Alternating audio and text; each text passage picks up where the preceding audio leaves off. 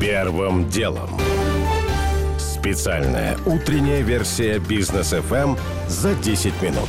Доброе утро. Сегодня 23 декабря. Я Игорь Ломакин. Это подкаст «Первым делом» для начала о том, что случилось, пока вы спали. Глава МИД Германии Анна Лена Бербак сообщила, что пришла к консенсусу с канцлером Олафом Шольцем по поводу «Северного потока-2». По ее словам, несмотря на разные позиции, в прошлом теперь она и канцлер ясно дали понять, что процесс сертификации проекта должен идти на основе европейского законодательства и что в случае российского вторжения на Украину возникнет вопрос о том, может ли «Северный поток-2» быть введен в эксплуатацию. Заявление Бербак, которая ранее выступала резко против газопровода, звучат на фоне сообщений, что заполненность европейских подземных хранилищ накануне уменьшилась до 58%. Отбор газа идет высокими темпами из-за холодов и нежелания стран покупать газ по сверхвысоким биржевым ценам. Вчера на закрытии торгов январский фьючерс стоил 1934 доллара. Джо Байден подтвердил, что хочет идти на новые президентские выборы. «Если я буду здоров, как и сейчас, то я буду баллотироваться снова», заявил американский лидер в интервью ABC и не исключил, что его соперником снова может стать Дональд Трамп. Новые выборы президента США пройдут по плану в конце 2024 года. Режим ЧС республиканского уровня пришлось вводить сегодня в Улан-Удэ. Там на местной ТЭЦ произошло задымление. В результате возгорания электрической проводки были отключены четыре котла, из-за чего в некоторых районах города ограничено горячее водоснабжение. На устранение аварии потребуется несколько часов. Власти приостановили работу детских садов и школ. В Улан-Удэ сегодня температура днем до минус 24 градусов. В Москве избили вице-президента по прикладным проектам Ростелекома Игоря Зимина. Как сообщает РЕН-ТВ, менеджер в ресторане отеля на Озерковской набережной сделал замечание группе людей, которые сидели за другим столиком, после чего получил несколько ударов по лицу. Как сообщили РБК в пресс-службе Ростелекома, виновных уже задержала полиция. Они пытались скрыться в другом регионе, но уже задержаны и этапируются в Москву, сказали в компании. Неожиданное заявление сделала стратегическая консультативная группа экспертов ВОЗ по иммунизации. Как пишет Forbes, эти специалисты не рекомендуют проводить всеобщую вакцинацию детей и подростков от COVID-19, поскольку, цитата, «бремя серьезных заболеваний в этой возрастной группе является низким и поскольку не достигнут широкий охват во всех странах среди групп, подвергающихся самому высокому риску тяжелых заболеваний». Первым делом. К основным темам. Центральное событие сегодня – большая пресс-конференция Владимира Путина. Начало в полдень. Как заявила пресс-служба Кремля, президент подведет итоги года, как политические, так и экономические, затронет Путина и международную повестку, как самую турбулентную за многие десятилетия. Подробности в этом году из-за пандемии на мероприятии не было свободной аккредитации. Количество журналистов ограничили, а место проведения перенесли из Центра международной торговли в Манеж. Для участия представителям СМИ нужно было сдавать три ПЦР-теста. Накануне на сайте Кремля был опубликован список журналистов. Всего аккредитованы 507 человек. Среди них есть сотрудники телеканала «Дождь» и интернет-изданий «Медуза», внесенных в реестр иноагентов. Также на мероприятии будет украинский журналист Роман О возможном допросе которого в прокуратуре Москвы сообщали СМИ. Журналистов «Новой газеты», чей главред Дмитрий Муратов стал лауреатом Нобелевской премии мира, на большую пресс-конференцию Путина не пригласили. Об этом говорится в сообщении на сайте издания. На пресс-конференции президента России будут корреспонденты «Радио Свобода», внесенного в реестр иноагентов, а также BBC, Sky News, Bloomberg, Financial Times, Figaro, Mont и ряда других иностранных СМИ. В прошлом году Владимир Путин общался с журналистами и жителями России по видеосвязи из подмосковной резиденции Новоогарева. Это было совмещение большой пресс-конференции и прямой линии с президентом. Тогда глава государства ответил на 60 вопросов за 4,5 часа. В этом году большая пресс-конференция и прямая линия с президентом, как обычно, проводятся раздельно. Дмитрий Песков объяснил, что сокращение аккредитации – решение вынужденное и принятое из-за пандемии. Также он попросил не придавать особого политического значения приглашению представителей СМИ, признанных иноагентами. Как сказал пресс-секретарь Путина, это такие же СМИ, они также участвуют в пресс-конференции и будут иметь такое же право задать вопрос главе государства. Первым делом. Главы дипломатии ЕС и США Жозеп Барель и Тони Блинкин обсудили предложения по безопасности, направленные Западу Москвой на прошлой неделе. Как следует из официального релиза, стороны приняли к сведению российские инициативы и сошлись на том, что любые дискуссии будут проходить при участии Евросоюза. Ранее на этой неделе госсекретарь США Блинкин, глава НАТО Столтенберг, а потом и Сергей Лавров допустили, что обсуждение вопросов безопасности может начаться уже в январе. Уже неплохо, значит, что до Нового года войны на Украине не случится.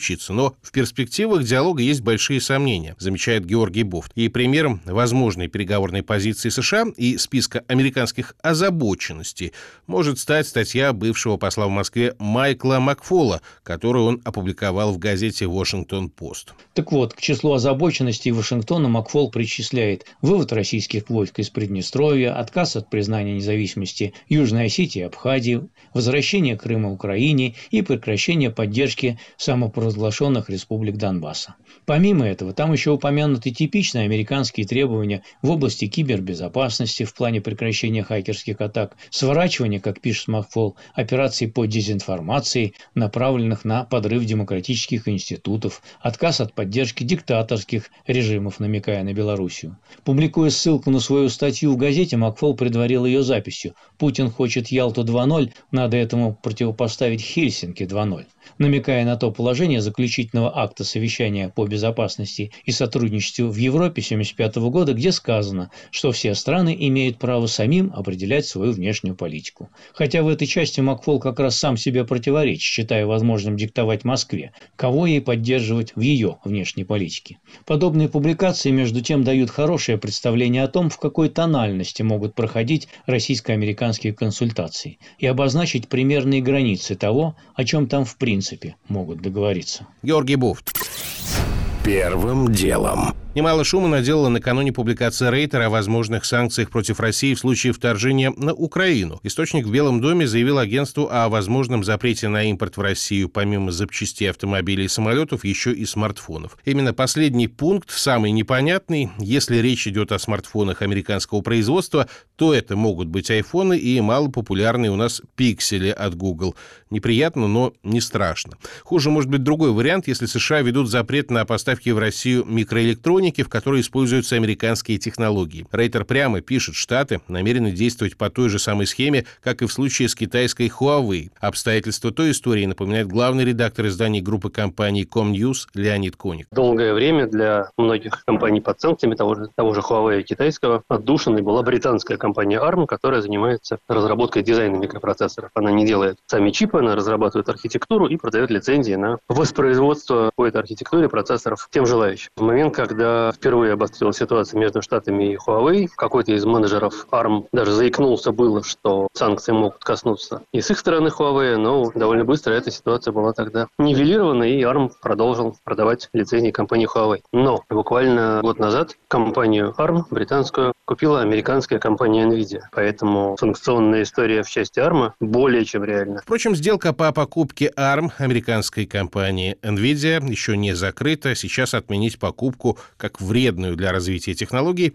через суд требует Федеральная торговая комиссия США. Так что беспокоиться за смартфоны пока, видимо, все-таки рановато. Первым делом.